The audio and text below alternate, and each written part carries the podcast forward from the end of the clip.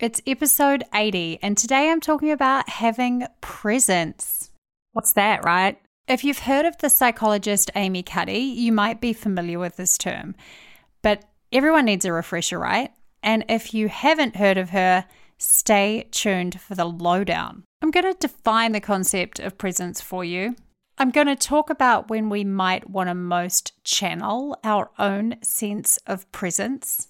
We're going to talk body language and how it impacts how we are perceived by others, and then some of the simple ways we can hack our own body language to feel more powerful. I'm going to go a little deeper and talk about the importance of recognizing triggers in situations where you may not feel your usual sense of confidence. And I'm going to wrap up with some personal examples here and how I have consciously applied the concept of presence to make sure that I show up as my best self in certain situations. I use this stuff myself. So stay tuned for a discussion on how you can show up and be the most confident and powerful version of yourself. Welcome to Here to Thrive I'm your host, Kate Snowise. This is a podcast for people who are ready to step up and live a happier life. It's for those of us who are dedicated to understanding ourselves and getting the best that we can out of this thing called life. It's a mix of psychology and modern spiritual thought, always with a focus on practical advice so that you can take it back and apply it to your own life. I don't believe we're here to merely survive. I truly believe we're here to thrive. So let's get going.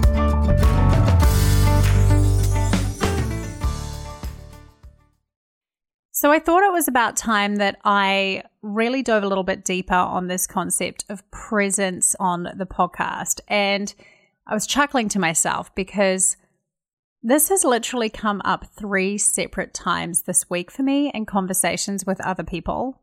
And when stuff like that happens, I take it as a little tap on my shoulder from the universe that I should talk to you about it.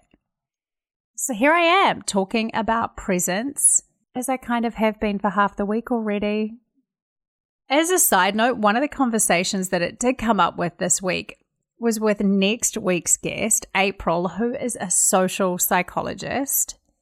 And that conversation's super powerful. We're talking all about how we can get out of our own ways and live our lives to the fullest. So there's an Amy Cuddy snippet in that one, but subscribe now so you don't miss that. That's the guest interview next week. But presence. What is it? I consider presence to be how you show up in the world. I think it's really closely tied to how you carry yourself, and one of the most important parts of this definition is that it is a social construct. It is something that we experience in social settings. We instinctively know if someone else has presence. You know, those people that just sort of have that air of confidence about them that they seem to just own it. That is presence. Now, the Queen of Presence, as I've mentioned already, is a Harvard social psychologist called Amy Cuddy. Now, she herself says that this is not charisma. Presence is not about being a charmer or being outgoing or an extrovert, but it is about bringing your inner power out. It's about bringing your best self, or as she says, your boldest self out when it matters. It's showing up and being that inner Wonder Woman. By the way, loved that movie. Have you seen that? If you haven't, go and check out Wonder Woman. I felt like a superhero myself after watching that. Well, I kind of wanted to be her, but still worth watching. So, when might we want to call on our own sense of presence? When is this going to be useful in our lives? As I mentioned, it's a social construct. So, presence is something we ultimately experience in social situations when we're around other people. So you'll likely want to call on it when you're in a situation where you want to be taken seriously by others or perceived well, when you might be feeling like you're going to be judged and you want to put your best foot forward. You can probably immediately think of many situations where you might want to bring your best self out. It could be a job interview, it could be when you're talking to your boss, it could be when you're doing a presentation at work, or perhaps when you're meeting new people. When you're going into any sort of social situation that makes you feel a little nervous or uncomfortable, I think you'd be hard pressed to find someone who would say that has never happened to them. Most of us feel uncomfortable in certain social situations. Just listening to this podcast, introducing you to this idea, I don't doubt that you'll start to recognize so many places in your own life where you could start to apply it. There are other elements to presence, but Amy Cuddy's research really does focus on the body language element she did study the biochemistry in the brain that can be altered by our body language and how we move our bodies. But I'm going to keep this super simple and talk about the findings of hers that link up perfectly with what I believe we all know to be instinctively true. So, whether that's got the scientific backing or not, I think you'd be hard pressed to argue this stuff. And that is that when we feel confident, we literally walk tall. We put our shoulders back and we hold our heads up high. If I asked you to picture a person who was confident, that is how you would see them standing tall, shoulders back. It's that I got this kind of attitude, right? So the flip is also true. When we feel weak or powerless or unsure, we usually do the complete opposite. We close in on ourselves, we slump our shoulders, we may scuff our feet. We literally keep ourselves small. Can you think of a time when you've done that? Felt small and literally became small? So here's the important bit we can hack our body positions, we can hack our body language to feel more powerful. If we change what we're doing with our body intentionally, we can start to change the way we feel and are perceived by others. Brilliant. When you feel nervous or uncomfortable in a situation, if you can stay aware enough to notice that, you'll likely see that your natural tendency is that you will want to slump in on yourself. But if you can recognize that one, you're feeling nervous, and two, that you want to make yourself smaller, you can override your body's natural desire to do that and purposely hold your shoulders back. You can stand tall. Now, you may remember that Amy Cuddy suggests standing in a Superman pose. I'm going to call it a Wonder Woman pose for two minutes in the bathroom before important events. I can remember hearing that before I knew much about her and her research and chuckling to myself. But right, we can all do that. We can all sneak off to the bathroom and stand there power posing in a cubicle. No one's watching. But I would say do what works for you. The important thing is that one, as I mentioned, you have to catch yourself feeling uncomfortable first. You have to recognize when you're in the moment what you are doing. Because if you can't recognize it when you're in the situation, you don't have the power to push the override button. You don't have the power to consciously change your body position. So, being self aware, that first point is crucial to whether or not you can execute on Amy Cuddy's ideas around changing body language. And one of the ways I have found that I have been so much more self aware, and I would encourage you to do this exercise, is to make a note of all of the situations that you know trigger you. What are the situations where you know you feel nervous and your natural reaction is to pull back and hide out.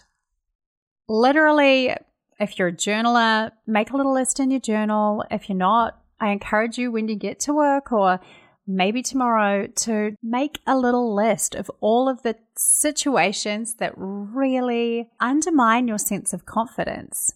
Now, the reason I want you to do that is if you make a list of them, you're going to be so much better at being aware when you're going into that situation next time.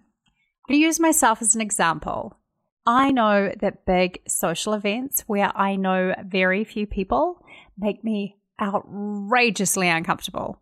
A networking event just makes me want to curl up in a ball in the corner and literally disappear. I just, ugh.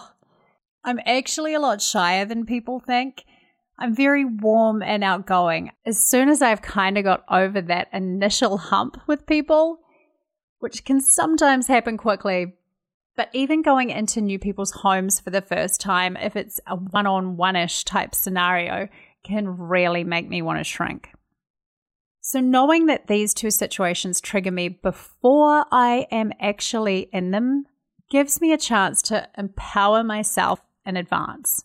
I can literally psych myself up and remember my tactics of shoulders back, head high before I am in the situation which makes it that much easier to apply when I get there and am overcome by the emotion of it all.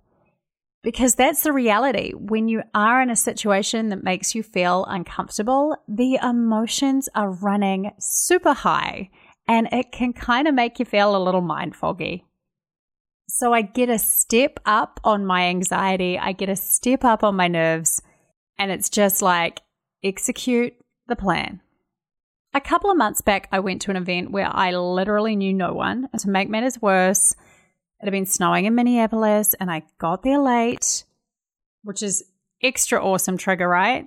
Now I know everyone is looking at me, or they probably weren't, but that's what my mind is telling me as I slipped in and sat down right at the back.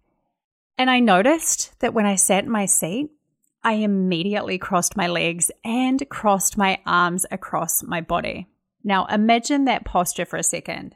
Legs crossed, arms crossed, shoulders immediately come down, and I am literally wrapping in on myself like a snake. As soon as I noticed it, I very intentionally, and I'm not saying it felt easy or comfortable, but I very intentionally did the opposite. I uncrossed my legs and sat with both feet on the floor and I uncrossed my arms and pulled them back so that I was sitting with them just locked behind my seat, which caused me to have very open body language. I was saying it to my body, I am not threatened, I am okay, and I immediately started to feel more relaxed and more powerful in the situation. I immediately started to feel like I was in control here. I was channeling my power. So, just a little example about how I apply this stuff to my own life. I'm not really Wonder Woman, although I like to pretend I am some days, but we all should do that. But that was just a little introduction to the idea of presence. I would really encourage you, if you have been fascinated by this discussion, to read Amy Cuddy's book Presence, or you can get it on Audible. I've got it, the Audible version as well. It is a great read. She also has a TED Talk, which is one of the most watched of all time, I believe, where she discusses her experience with imposter syndrome and some of this research on presence. But this really is a try it for yourself and see what you think kind of recommendation. This is really one you have to apply and watch yourself, watch how you feel. But if you can override your automatic functioning to make yourself feel that tiniest bit more confident, or potentially a whole heap more confident and powerful in situations where it matters, why wouldn't you want to give it a go? I've found that by really being aware of my trigger situations in advance, I am that much better at being able to psychologically prepare for them and psych myself up with these tips and tricks I've shared here. As Amy Cuddy would say, that will allow you to bring your best and boldest self to the game when it matters the most. Put your best foot forward. It's one of those cliches for a reason. You are all wonderful. I have had so much feedback in the last couple of weeks after saying how much I appreciate it on one of these episodes. So thank you for that. If you have a spare moment and you're enjoying the podcast, it would mean so much if you could leave a review.